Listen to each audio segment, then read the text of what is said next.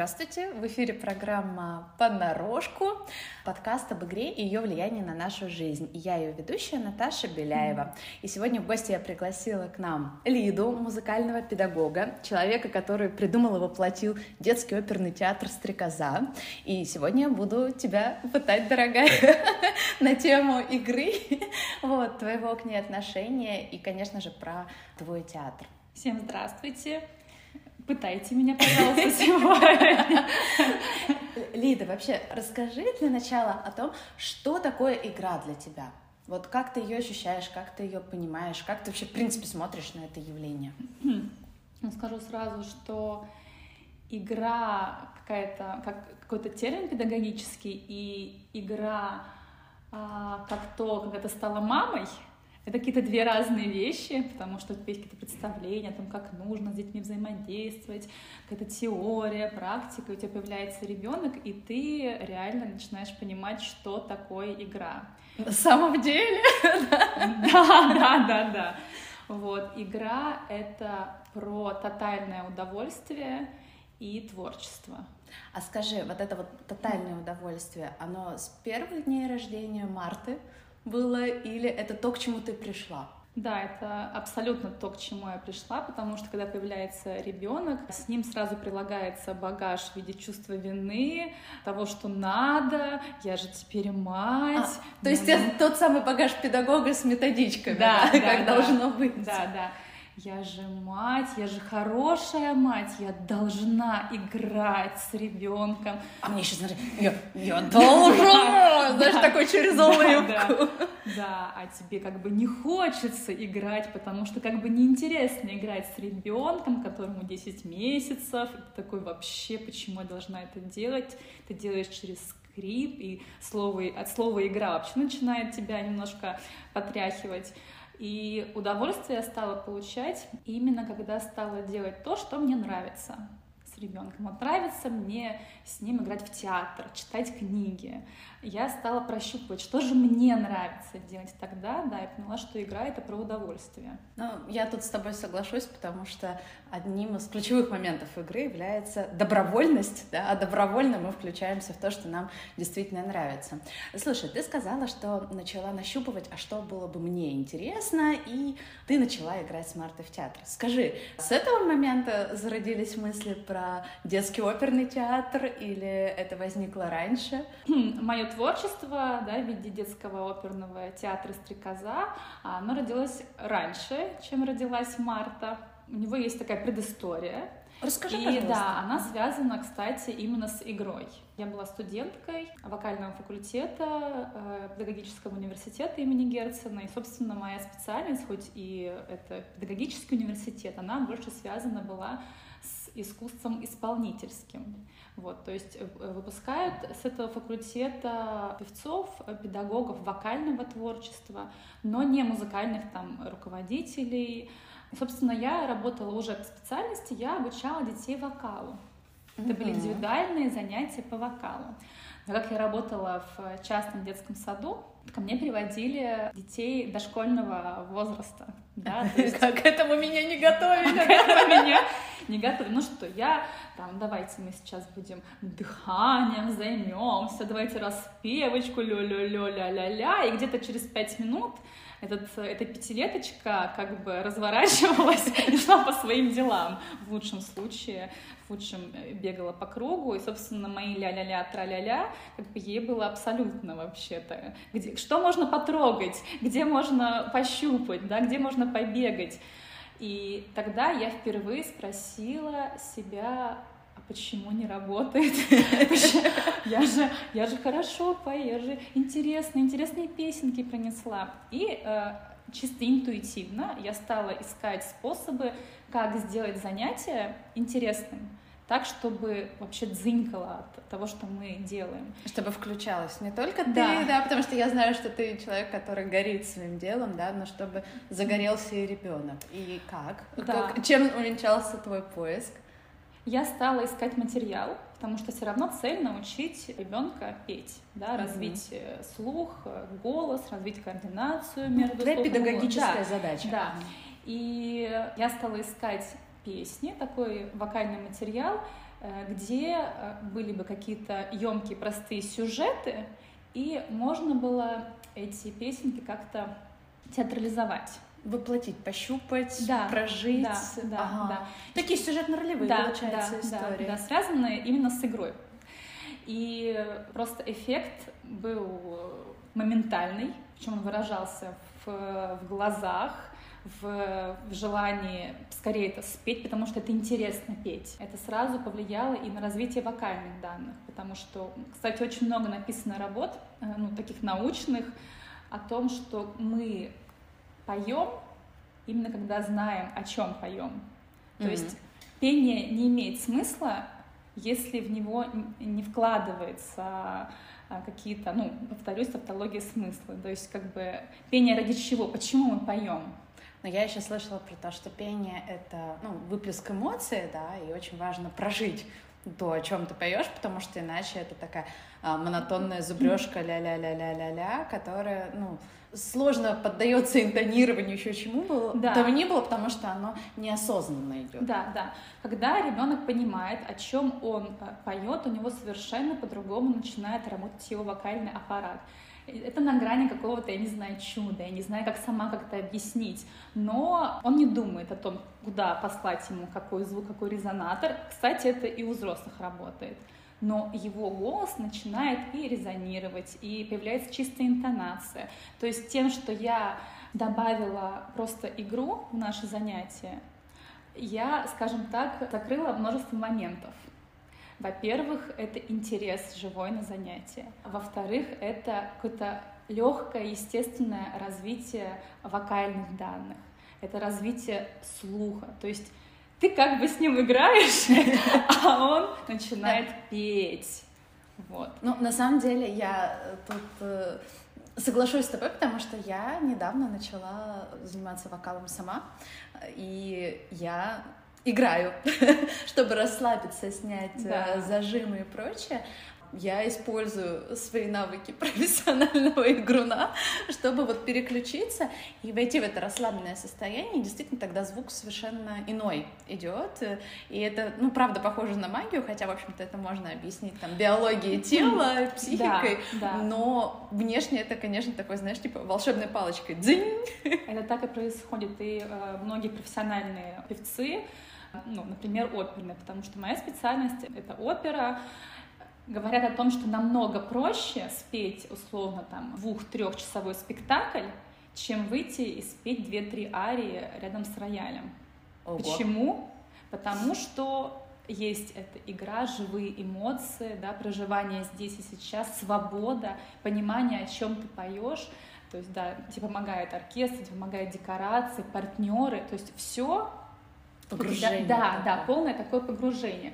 Когда ты выходишь петь с роялем, у тебя нет ничего. То есть у тебя зал, у тебя рояль, ты стоишь один на сцене, у тебя красивое платье, и это намного сложнее. Это вот об этом говорят ну, многие певцы. На самом деле это как, это как факт, да, спектакль спеть легче.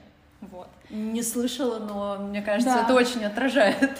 Да. Именно да. как игра действительно может помогать. Да, да, да. Слушай, расскажи, пожалуйста, во что ты сама играла, или, может быть, есть у тебя какая-то э, любимая игра, которая, знаешь, ты э, в нее погрузилась, и такой дзинг, пришел инсайт или какая-то мысль, которая перевернула все, или, может, какое-то ощущение, которое, ну, в ходе игры возникло, да, и, например, помогает тебе в чем-то. Это очень интересный вопрос, потому что когда я недавно думала, о чем я, ну, во что я играла в детстве, я поняла, что то, во что я играла, в итоге тем я сейчас и занимаюсь. Потому что играла я в театр, Угу. Я не просто в театр, я ставила спектакли. То есть я организовывала весь наш да? двор, раздавала всем роли и ставила с ними спектакли. Вот. Это были какие-то ролевые игры, понятное дело, там мама, ребенок. Но опять же, вся занимала позицию того, что я организовывала всем эти игры. Режиссер. Да, Режиссер да, по натуре. А, второй, я всегда была каким-то маленьким бизнесменом. Вот, я все время думала о том, как можно вообще все организовать. Например, вот мы спектакль поставили, я помню, и я решила сделать билеты и всех соседей позвать и эти билеты им продать. То есть, в общем-то, на самом деле, то, что сейчас занимаюсь, то есть я соединила свою творческую натуру, да, с интересом что организовывать, да, с интересом к бизнесу, поэтому Собственно, я продолжаю играть. Вот они где, предтеча детского оперного театра. Да, да. Это здорово, на самом деле. И тут могу только еще раз соглашаться и соглашаться, потому что я очень э, часто наблюдаю, как взрослые, которые пришли на игровую встречу и позволили себе э, взять какую-то роль, что-то новое для себя попробовать или свериться, а нравится ли мне это занятие или нет, да, там, я не знаю, лисичка-предпринимательница, да, или еще что-то, они вдруг понимают, блин, мое, хочу, и идут и в реальности, в жизни начинают э, воплощать там мечту, которая в детстве была. Да, и мне кажется, это очень помогает ну, наполненными себя ощущать и действительно жить и гореть своим делом, а не вот идти на работу как на каторгу. Вот мне, кстати, кажется, что для взрослых игра нужна просто, ну, вот, чтобы они, ну, вкус жизни чувствовали не просто, знаешь, вот, типа, вот эта работа, а работа закончится, и начнется жизнь да, ну, работа — это 8 часов э, каждый день, и там большая часть нашей жизни проходит. Почему не сделать ее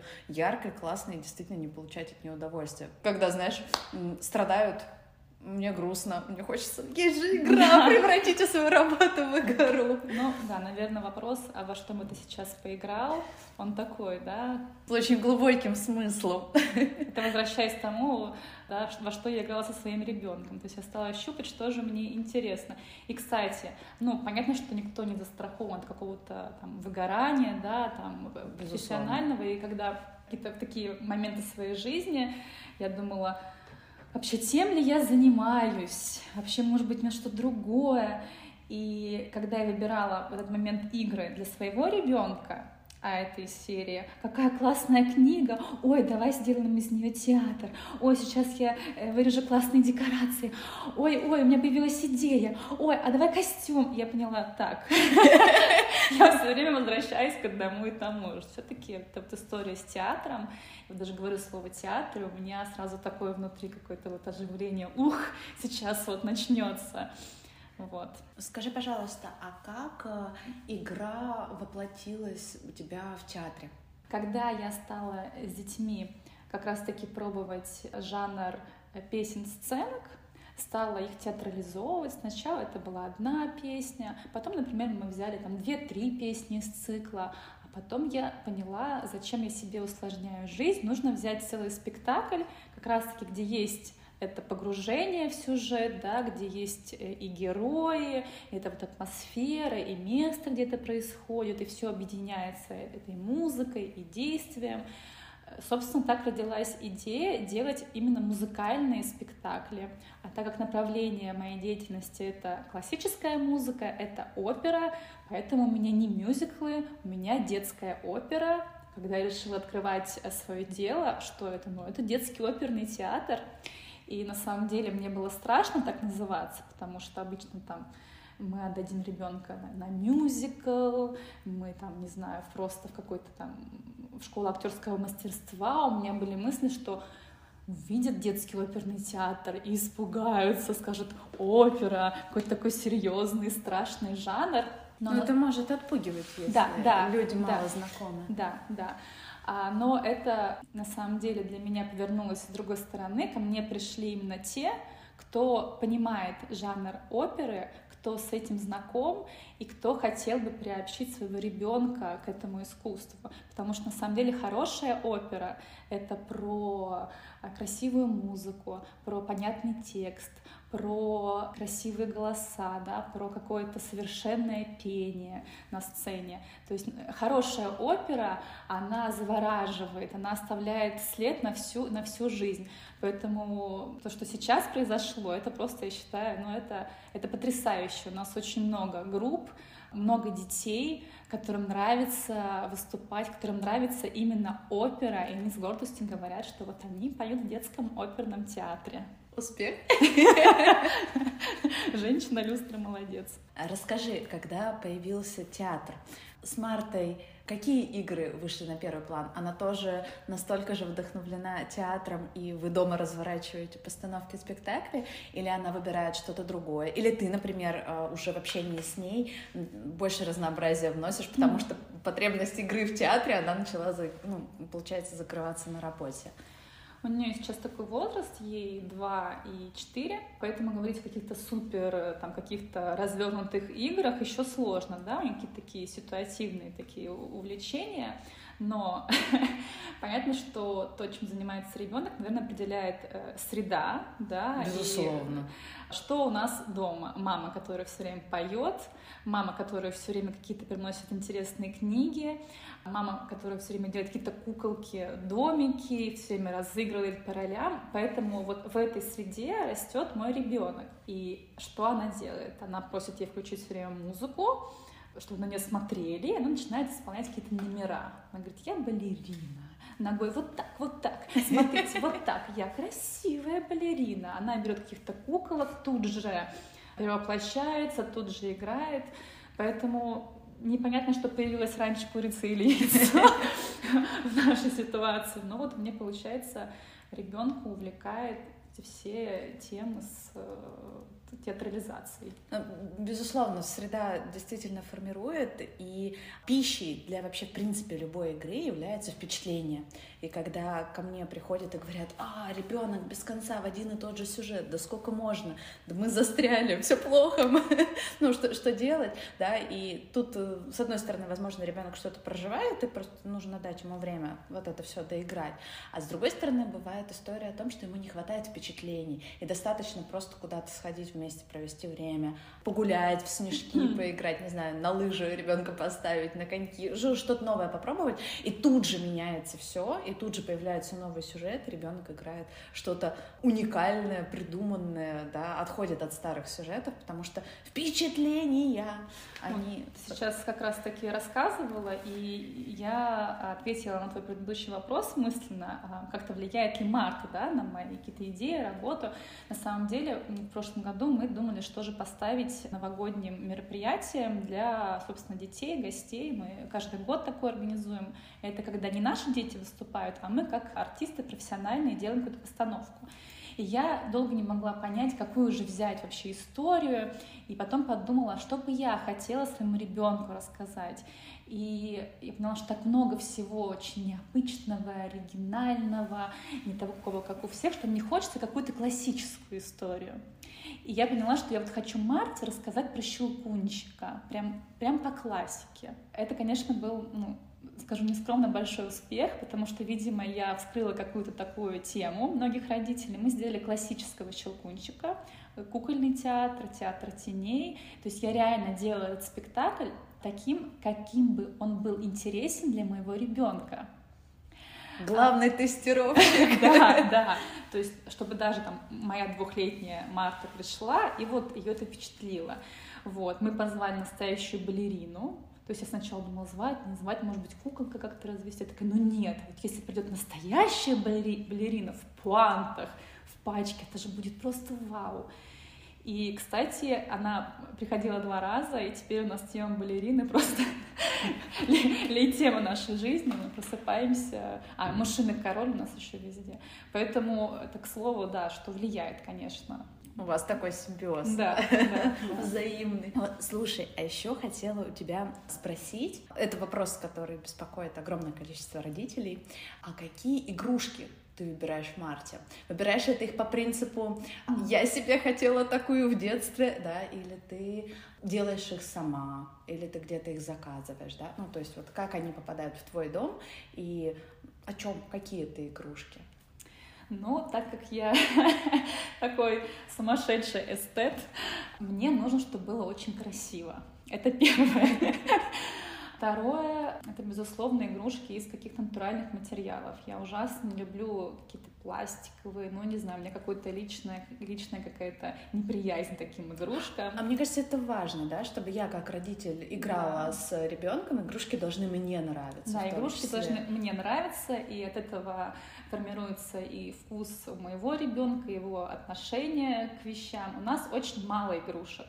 Почему? Потому что я не люблю беспорядок, много игрушек тяжело убирать. Поэтому я та самая ужасная невестка, дочь, которой нужно прислать ссылку на одобрение, ничего не покупать, не дарить без моего согласия.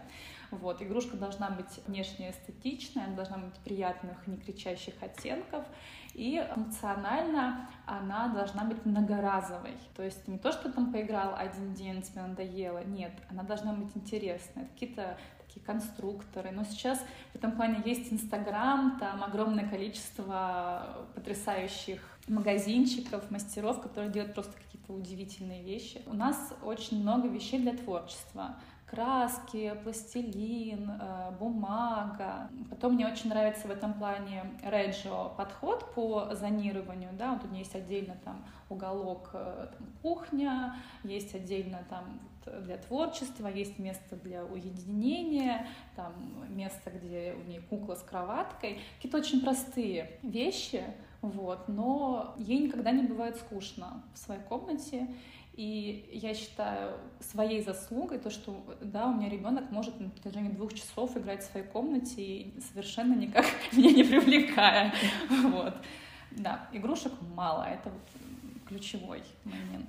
Ну, кстати, да, у меня дочка тоже в состоянии долго играть э, сама, при этом там, не имея э, большой батареи кукол и так далее. И, например, когда я езжу, я даже не беру с собой сумку с игрушками, потому что игрушки у нас становятся там стаканчик, палочка, веточка, то, что по пути схватили, там камень и прочее. Дети при этом чувствуют себя комфортно, им хорошо. И у меня сейчас другая проблема. Моей дочке, ну, мы уже движемся к четырем годам, и у меня теперь другая проблема. Мне сложнее объяснить, почему вот это не игрушка, не надо ее брать в оборот. Ну, какие-то предметы ценные. Или... Ну, потому что она видит арсенал. Вот, э, вот это что-то стеклянное, вот это деревянное. Я сейчас вот это превращу в то, все, пятое, десятое. Но она не задумывается о ценности некоторых mm-hmm. вещей, и она сейчас не обязана и не должна вообще это делать по возрасту.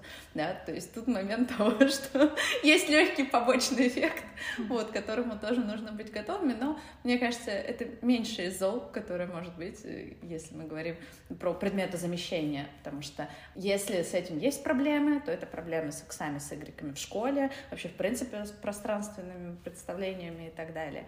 Поэтому тут я полностью подход разделяю, поддерживаю. И ты немножко упомянула Инстаграм, я сразу вспомнила, смотрела твою страничку, твой аккаунт, и у тебя очень часто фигурирует образ женщины-люстры. А. Это такая игра взрослого человека. Да, да.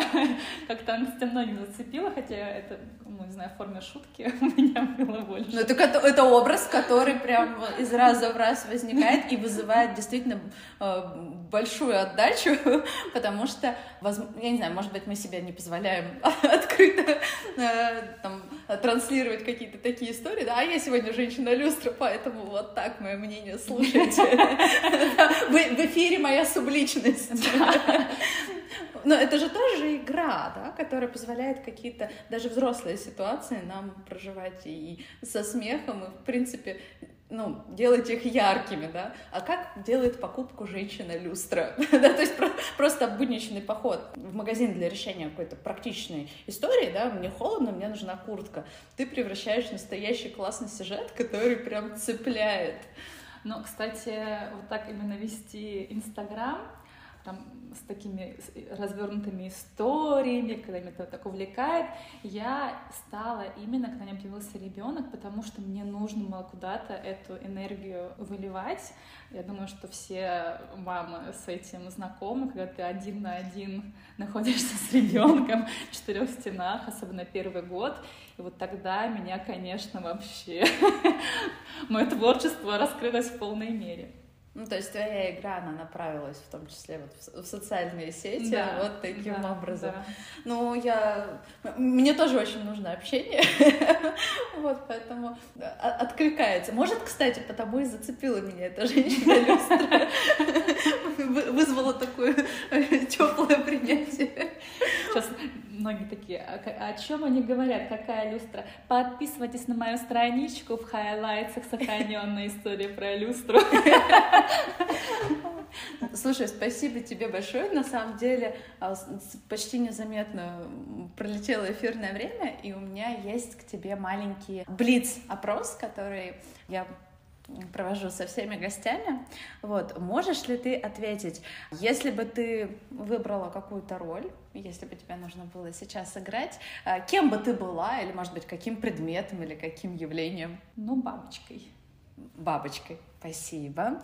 Так, а есть ли игра, которая изменила тебя? Прям такой вопрос. Так на скидку даже э, не скажешь. Я думаю, что огромное влияние в детстве на меня оказали это ролевые игры. Опять же, это, это, это про театр. Это возможность примерить на себя любую роль. Скажи, какая у тебя любимая игрушка?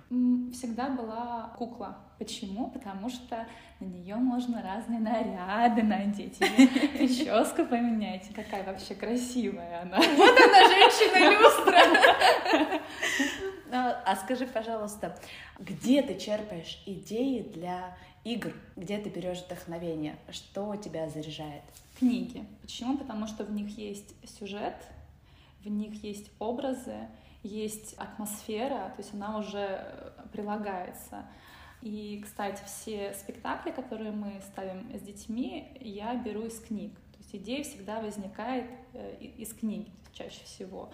Потому что э, с книгой ребенка легче всего погрузить в эту атмосферу. Лида, спасибо тебе огромное за эту живую, яркую беседу, за то, что ты поделилась и своим видением, и своим опытом как э, организатора детского оперного театра, своим опытом как мамы, бизнес-вумен. Вот, было очень-очень приятно. Спасибо вам.